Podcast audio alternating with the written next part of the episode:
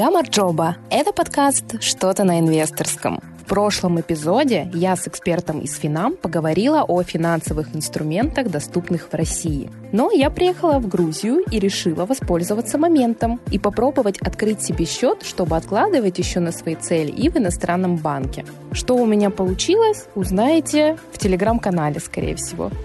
Грузия встретила меня очень приветливо и солнечно. Мне даже захотелось остаться тут чуть подольше. Но мне поступило предложение переместиться в другую страну. Куда я отправлюсь дальше, я расскажу в конце этого эпизода. Я познакомилась здесь еще с Сергеем Нужновым, который является представителем малого бизнеса из России. У Сергея, собственно, IT-компания IT Wizard. Мы с ним вместе отправились в поход по грузинским банкам и решили после этого записать подкаст. Сергей поделился со мной, как себя чувствует его бизнес после всех событий 24 февраля, как ему пришлось перестраиваться под новые реалии с получением выручки и оплатами от иностранных компаний и опытом открытия компаний и счетов в Грузии и Турции. Сережа, привет. Привет, привет. Как твои дела? Ой, да замечательно. Такой день сегодня прекрасный. Было очень здорово гулять с утра, беззаботной жизнью жить. А сейчас суета, что тоже приятно. Всем было прекрасно, да, жить беззаботной жизнью. Сегодня мы с тобой встретились, чтобы обсудить вопросики того, как работать с счетами за границей, получать валютную выручку и все прочие штуки. Мы с Сережей вот недавно познакомились при странных обстоятельствах и первым делом пошли в поход э, по грузинским банкам. У нас был целый просто квест э, с приключением часа на три стояния в очередях. Мы немножко сегодня об этом расскажем. Но давай сначала поговорим о тебе, ты являешься владельцем да, собственного бизнеса в России. Расскажи мне, каково сейчас вообще малому бизнесу. Расскажи чуть-чуть о себе. Тут, мне кажется, смотря какому бизнесу, потому что кроме всяких запретов появилась еще и куча возможностей, что радует. Наверное, чтобы быть более в контексте, я чуть-чуть расскажу, что я вообще по компании делаю, из чего эта компания состоит, и там станет все предельно ясно.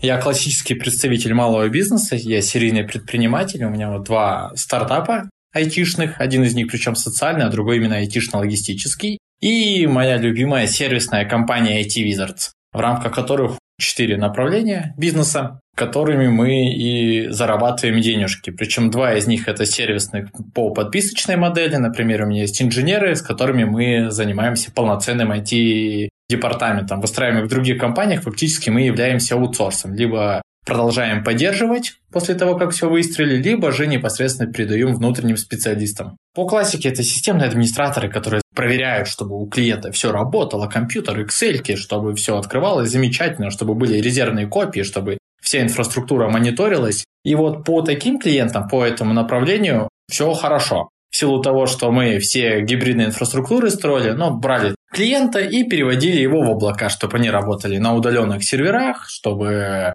неважно, насколько из скольких филиалов состоит клиент, да, все они могли работать из одного места, да, и, соответственно, не были завязаны на офис. Потому что еще во время пандемии это стало трендом, если до этого все говорили об удаленке, да, то во время пандемии все туда просто выперла волна и мы, соответственно, заработали тем, что переносили все за границу, в различные облака. А сейчас наоборот, когда там ввели санкции, много чего поотваливалось, и мы часть клиентов наоборот возвращали в Россию, кого-то возвращали даже на свои серверные мощности, которые в офисах, в дата-центрах, поэтому мы там заработали и за уход туда, и за уход обратно. Хотя наибольшие потери были в другом направлении. Это направление связано с маркетингом и дизайном, где мы полноценно брали на себя создание упаковки бизнеса клиентов, это дизайн, там типа прорабатывали концепцию, весь медиаплан. И так как там было больше всего завязки на Инстаграм и Таргет, напоминаю, я с Дальнего Востока, основной мой костяк команды там, там же и основное количество клиентов, там мы понесли потери. Мы для части компании являлись просто их провайдером их услуг либо товаров на территории Дальнего Востока. Это наши китайцы, корейцы, различные оптовые товары, которые они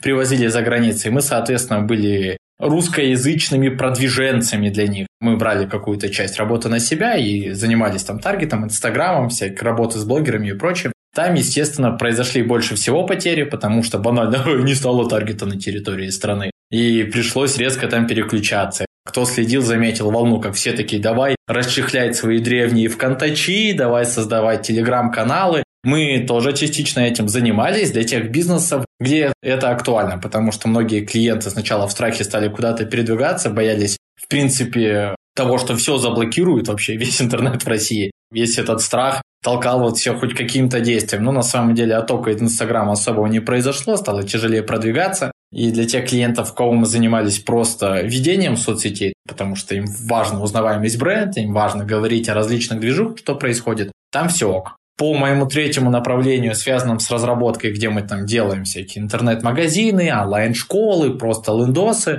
там все осталось в том же, наверное, режиме, потому что, что, как были нужны сайты и лендинги для продвижения, так и нужны. Понятно, что количество трафика упало и стало тяжелее продвигаться. Мы просто часть команды, которая у нас состоит из намадов, тех, кто, как я, вечно находится в разных странах. У нас есть, например, те же самые сайты-строители и таргетологи, которые живут в Африке, в Европе. Они просто перерегали себе личные кабинеты, и как мы раньше этим занимались, так и занимаемся. Особенно для наших зарубежных клиентов, которые именно в Европе, допустим, в Бельгии, во Франции, также в Америке сейчас Сакраменто. Там было очень здорово, наоборот, переключиться на ряд услуг, связанных именно с тем, что мы все равно остались на плаву для наших клиентов, которые находятся и в Дальнем Востоке. И те, кто имел какие-то амбиции по выходу за рубеж, мы стали для них провайдером этого самого выхода за рубеж, потому что у нас уже часть команды работает с Европой, с Америкой, даже там в Латаме есть, вроде клиент, сейчас его обсуждаем там все хорошо. И направление, где я нахожусь в операционке, это непосредственно бизнес-консалт, где я общаюсь с клиентами, изучаю, что у них там с маркетингом, с продажами, с сервисом, администратированием, что у них вообще там с наймом персонала, как происходит управление командой. Банально для того, чтобы помогать таким клиентам выходить из операционки. Опять же, там не в полную меру, нужно сказать правильно, а частично, потому что если полностью выйти из операционки, то компанию особо никто не двигает. Мы прежде всего разгружали собственника и, соответственно, там внедрение всяких AMO, Bittrex, Planfix, всяких CRM-систем, поверх этого там внедрение BI-систем. И с этим направлением разве что поменялось то, наверное, что раньше мы активно внедряли Power BI, создавали дашборды на нем. Сейчас в основе там Google Data Studio, который как работал, так и работает, как прикручивался к тому же там Bittrex, 1С и различным маркетинг-каналам, так и прикручивается. Мы потеряли, конечно, часть клиентов, но тем не менее сейчас это просто толкнуло еще быстрее, еще сильнее выходить на зарубежные рынки, активнее вести свой Facebook рабочий и LinkedIn, и поэтому там тоже мы такие раз-раз-раз, и можно сказать, что с этим направлением все нормально. Фактически на данный момент меня все равно больше всего беспокоят маркетологи и возможность приема платежей для них. Ну, а со стартапами что они там, типа, как были, так и есть. Вот как раз к этому мы сейчас и подойдем.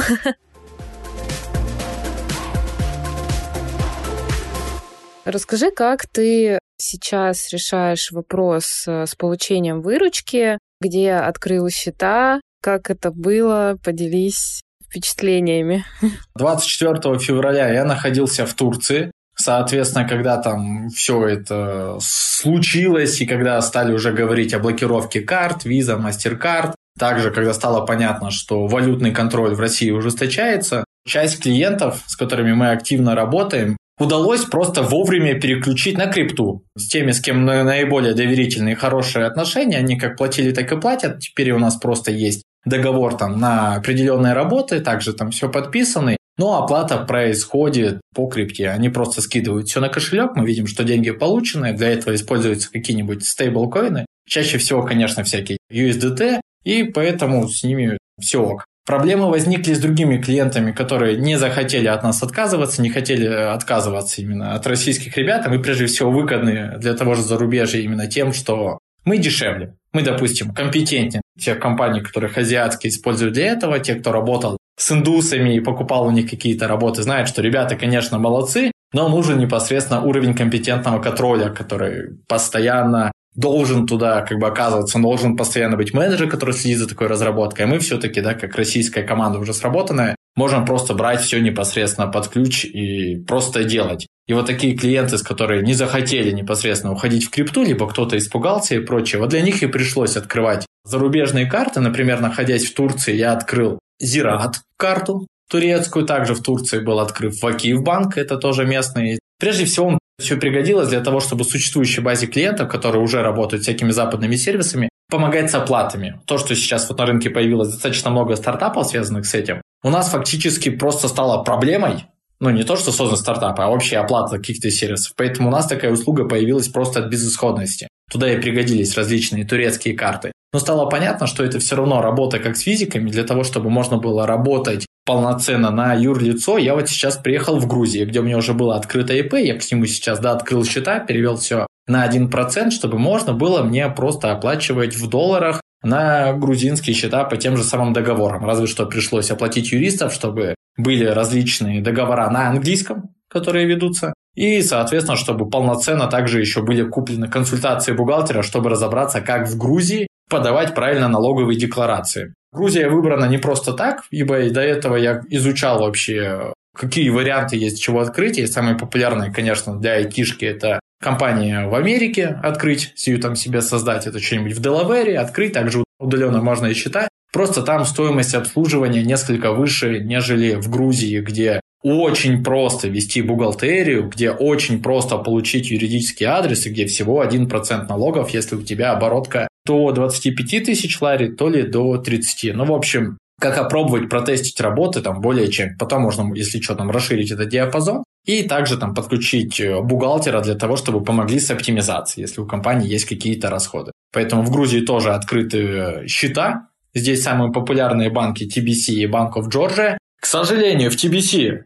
меня сразу сказали, что reject, э, мы вам ничего не откроем. А в банке Грузии мне тоже отказали, так же, как и отказали в их соло-проекте. Соло – это тоже типа VIP-обслуживание того же Bank of Georgia, там чуть другие карты, там все замечательно, но тем не менее там ты проходишь ту же самую службу безопасности банка, что и банка в Джорджии. Поэтому ты тоже получил отказ, но там сейчас все изменилось, и я, допустим, туда заново подал заявки, уже оплатив там непосредственно 50 лари за заявку, банально для того, что этот банк популярный, как и TBC. Если ты работаешь с криптой и, допустим, пользуешься peer-to-peer обменом, то там, вот, открываешь Binance, то же самое, ты видишь, что там все на TBC и банков Джорджии. Изредка еще бывают там Liberty и Credo, но, соответственно, их не так много, и те люди, которыми пользуются, знают, в какой, допустим, ситуации те, кому не открыли банки, они, естественно, меняют курс выгодны для них. И уже при таком раскладе можно смело пользоваться различными обменниками и прочим. Оплата сейчас в основном происходит э, через юрлицо, которое грузинское. Оно у меня то, что с января, и сейчас на него будут первые платежи. Я надеюсь, что я полностью попадаю под 1%, потому что заявление на 1% я написал уже когда второй раз приехал в Грузию, это произошло где-то в середине марта, надо сейчас посчитать дней. Если там уже в личном кабинете появилась галочка 1%, то я полноценно все деньги именно зарубежные буду гонять оттуда. Но в рамках страны, в рамках России, что осталось? Ну, как работает, так и работал. Да, у нас э, как раз был квест с тобой по TBC, Джорджия, Кредо, Ливерти, вот эти все прекрасные банки. Расскажу как бы прикол в том, что ты, получается, сначала, когда приехал, ты как раз э, в феврале переместился из э, Турции в Грузию. Наоборот, из Грузии в Турцию. Ну, в общем, как я понимаю, что ты застал как раз самый вот ажиотаж и пик, когда просто все максимально рванули открывать себе карточки, ИПшки, и просто банковский сектор Грузии немножечко захлебнулся в потоке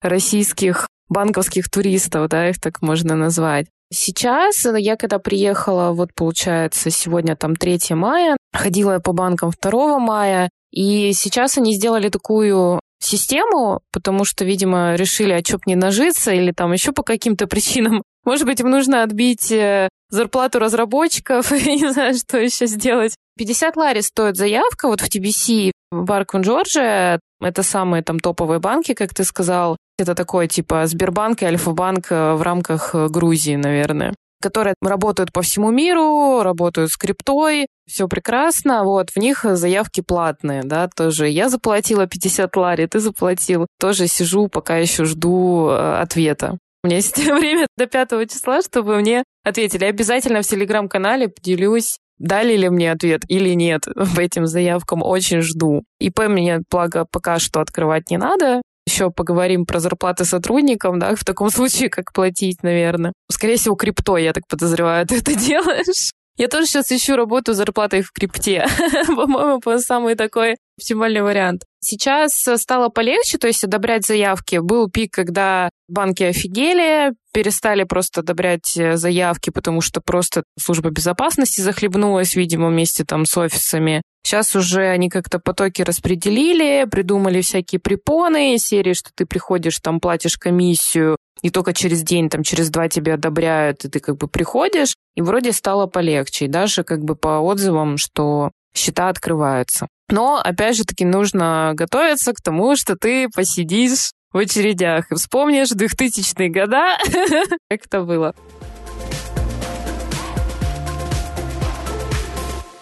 Как э, тоже быть с э, наймом? Я так понимаю, у тебя часть команды, она распределенная, да, часть есть команды во Владивостоке, которая работает. И я так понимаю, кому-то ты платишь в рублях, тому, кто за пределами в крипте. Ты не рассматривал вариант расширения бизнеса в Грузии? Или ты думаешь еще дальше в какие-то страны тоже ехать, открывать филиалы, там, не знаю, или как это лучше назвать? Смотри, да, тут сейчас маленькое уточнение. То, что банков Джорджа и TBC непосредственно то, что они, ну, можно смело выводить туда крипту, она для этого работает. В самих банках нету такой же возможности, как в других необанках, допустим, Revolut, Wise, AdvoCash, непосредственно хранить на них крипту, потому что все-таки это там классические открытия мультивалютных счетов, именно фиатных там. Доллары, евро, лари, ну, так рубль можно себе открыть, например, если вдруг тебе в Грузии захотелось в рублях что-то хранить еще, вдруг. Во всем остальном, к сожалению, по оплате сотрудников, да, это достаточно больная тема, плюс я еще сейчас развиваю зарплатный проект в крифте. Проблема в том, что в России, да, это все до сих пор не регулировано именно работа с криптой в юридическом плане, да, я официально не могу платить сотрудникам в крипте, поэтому, да, там рубли. Со всеми, кем мы работаем за рубежом, сейчас, да, все верно, это оплата криптой,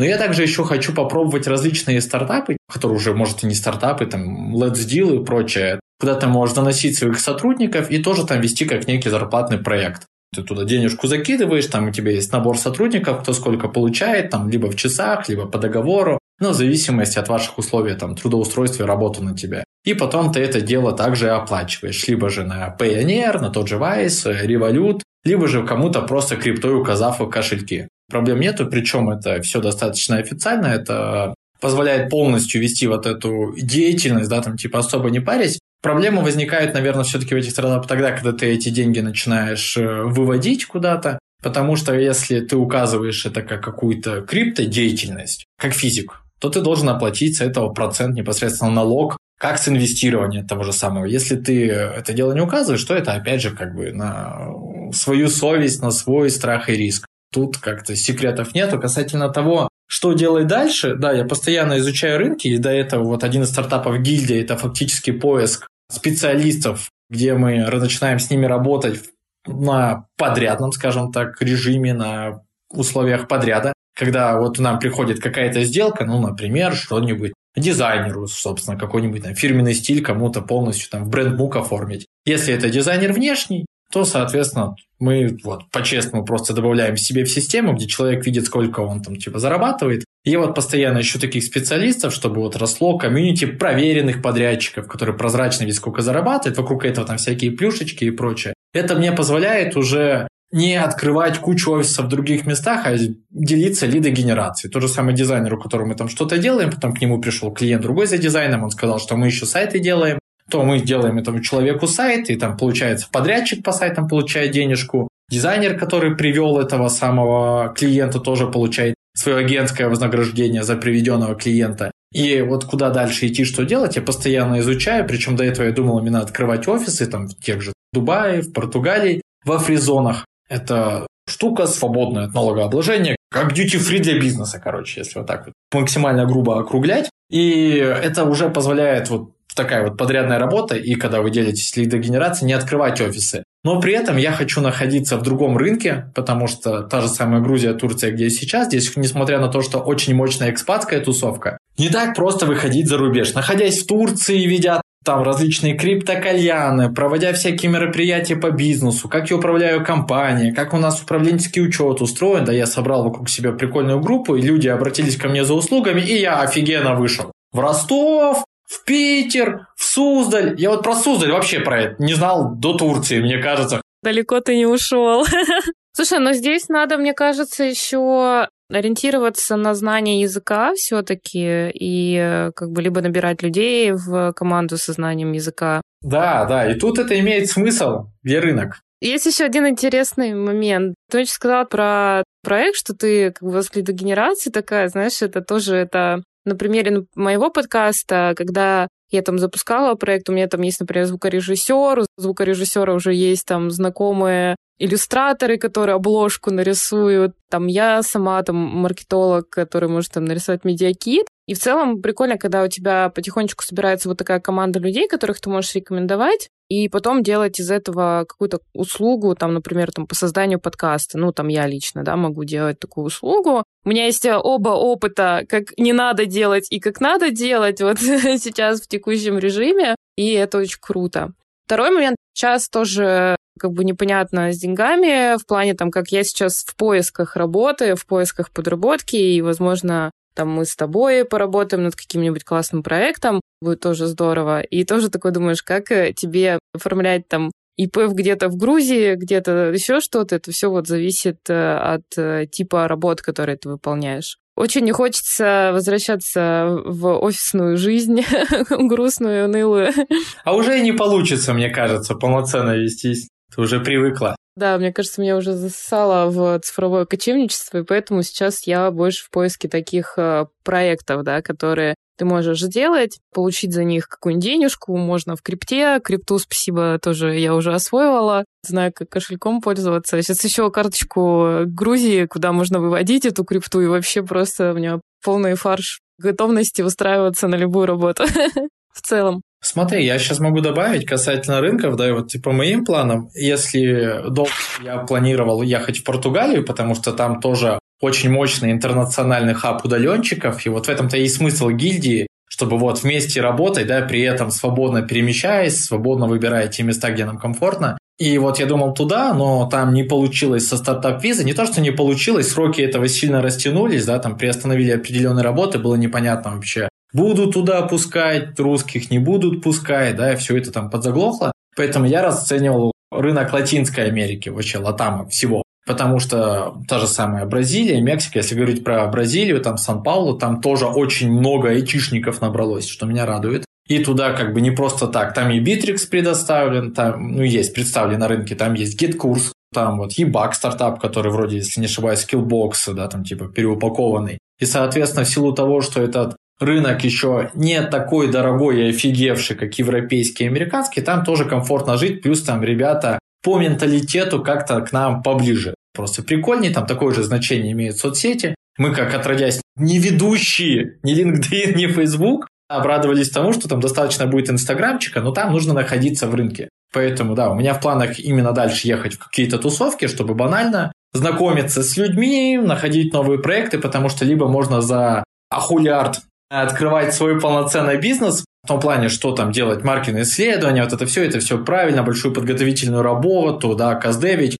а можно просто приехать и совместить такую жизнь полную приключений и поиски новых возможностей. Тем более страны эти интересные. Вот я и планирую дальше так отчевать, перемещаться, да, прощупывая рынки там, где я пойму, что максимальная окупаемость возврат инвестиций, на тот же маркетинг, на тот же поиск партнеров, с которыми можно что-то делать, да, там я, наверное, заземлюсь, пока не появится полноценный филиал волшебников. Но это пока тоже как плавающие планы, потому что много дел, в том числе еще есть и в России, потому что опять бизнес постоянно переупаковывается, нет такой возможности прям резко там что-то обрубить, сразу новое открыть, потому что все-таки там люди, люди на окладах, люди с ипотеками, с семьями, совсем. С моей стороны было бы совсем, наверное, ублюдочно, что я такой, так, вот вы не зарабатываете, чпуть, мы вас просто откидываем, дальше вы сами. То же самое, как ты сказала, про вот, перемещение и про работу. В какой-то момент, когда у всех стала общая проблема с тем, что карты закрыли все такое, я очень много знакомств приобрел просто в очередях в банках, к банкоматам. Можно было у классического турецкого банкомата, пока вы стоите в очередях и ждете, будет он выдавать доллары или нет, найти себе полноценную команду разработки, потому что там айтишников, дизайнеров, маркетологов, в перемешку с астрологами, тарологами, там, уфологами и прочих логов, просто вагон. Поэтому тут это дало какое-то сближение именно тусовки, которые находятся за пределами России. Поэтому здесь просто нужно тусить там, где тусят такие же оборванцы, как и ты, которые ищут, куда приткнуться. Иногда что-то из этого прикольное получается. В всяком случае, я так живу. Трудности сближают, э, собственно, как говорится. Скажи, а как ты относишься к следующей новости? На самом деле она вышла уже давно, но я только недавно ее изучила и про нее узнала, то, что с 1 марта у нас были внесены изменения в закон, и о том, что все валютные резиденты России, получающие доход на иностранные счета, должны облагаться налогом, и там будут штрафы где-то 150-200%. Ты слышал эту прекрасную новость? Да, слышал. Если это не зарплата, то есть если вы работаете за границей, это зарплата, то есть допустим, у тебя есть сотрудники, ты сотрудников условно там устроишь на свою компанию, там, не знаю, в Латинской Америке, у них все будет хорошо. А у тебя, как от предпринимателя, которые получают выручку, могут возникнуть потом вопросики с налоговой России. Смотри, как я к этому отношусь. Это, собственно, как и тот же самый закон, что ты должен там через госуслуги, в общем, уведомлять наше государство о том, что у тебя открытые зарубежные счета. Если, например, э, Турция и Россия обмениваются да, вот этими налоговыми данными между собой, то там без вариантов надо сообщать. Допустим, та же самая Грузия и Россия не обмениваются информацией, поэтому там, но опять же, у кого какая совесть, кто как относится вообще к оплате всех различных налогов, которые становятся все больше и больше. А касательно вот прям конкретного вопроса, что я с этим буду делать? Ну, по классике, как и все, кто давно занимается бизнесом, ты такой весь человек, которому ничего не принадлежит. Я просто все переведу на другие ИП скорее всего. И вот будет отдельно там типа зарубежная компания, отдельно российская, да, условно говоря, с разными собственниками. Поэтому здесь, конечно же, нужно будет еще общаться там с бухгалтерами, с юристами, насколько это все правильно, и в случае чего, что говорить, если про это спросят. Этот вопрос сейчас изучается. Но я думаю, что это есть классический стержень предпринимательства, когда ты готов ко всякой фигне, и просто в какой-то момент ты не занимаешься бизнесом, а занимаешься придумыванием схем. Это то, что очень часто и бесит в бизнесе в России. Это когда там что-то новое появилось, ты такой да, да, но проблема в том, что любая схема, она рано или поздно заканчивается. Просто еще есть такой нюанс в этом законе, когда вы читаешь то, что указано, что именно если ты валютный резидент, есть налоговый резидент, есть как бы понятие валютного резидента, ну, валютным резидентом ты будешь всегда, пока у тебя есть красный паспорт, будь добр, отчитайся, неважно, где ты там ведешь бизнес, получаешь выручку, там могут это доказать, не могут это доказать, неважно. Кажется, как будто бы тут вариант от, либо отказываться от красного паспорта, что это тоже как-то не очень красиво. Да и не хочется на самом деле. Просто да, я очень удивилась, э, когда узнала. Притом это даже получается, что вот, например, я открыла себе карточку в Грузии просто, чтобы скинуть туда кэш или там вывести себе крипту, чтобы пойти кофе попить где-нибудь в кафе с видом на мать Грузию. И все. Получается, что я тоже попадаю под штраф, потому что это, ну, как бы неподтвержденный, э, типа, доход. Такие приколы. Блин, мне кажется, тут тоже на самом деле рано пока париться, потому что в марте все новости постоянно менялись. Каждых два дня то работали различные, там, и Western Union, то ушли, там что-то поменялось то можно было со Сбербанка и Тинькова деньги отправить по зарубежам, там, по свифтам, то нельзя было, то потом опять можно, только прикладывая при этом, типа, ну, родственникам сколько ты переводишь, потом ограничения на переводы в месяц. И это все так часто меняется, что фактически главное следить за какой-то экспатской тусовкой, либо же непосредственно за каким-нибудь каналом. Сейчас вся жизнь в телеге. Как только это все появится, как только появятся первые прецеденты, станет понятно, что с ними жить, как говорить, появятся услуги вокруг этого. Потому что сейчас у многих предпринимателей это стало прям окном возможностей. Даже вот здесь, находясь в Грузии, уже есть определенная когорта людей, на которых ты делаешь доверенность, они тебе сами с этим помогают, и они уже от твоего имени тут начинают там, работать с твоими счетами, работать с налогами, там, организовывать бухгалтерию. Так и тут, я думаю, просто появится еще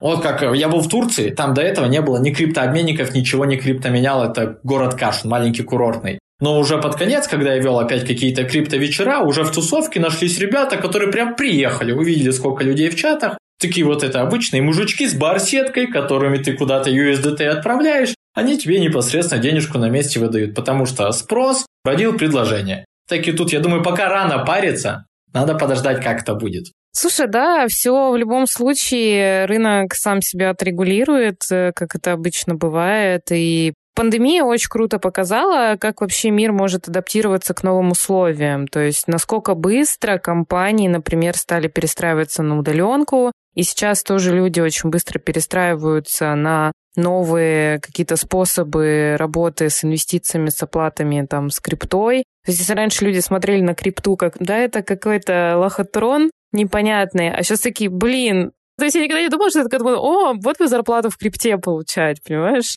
Я получала на карточку в рублях и вообще радовалась жизни. А теперь ли крипта, все.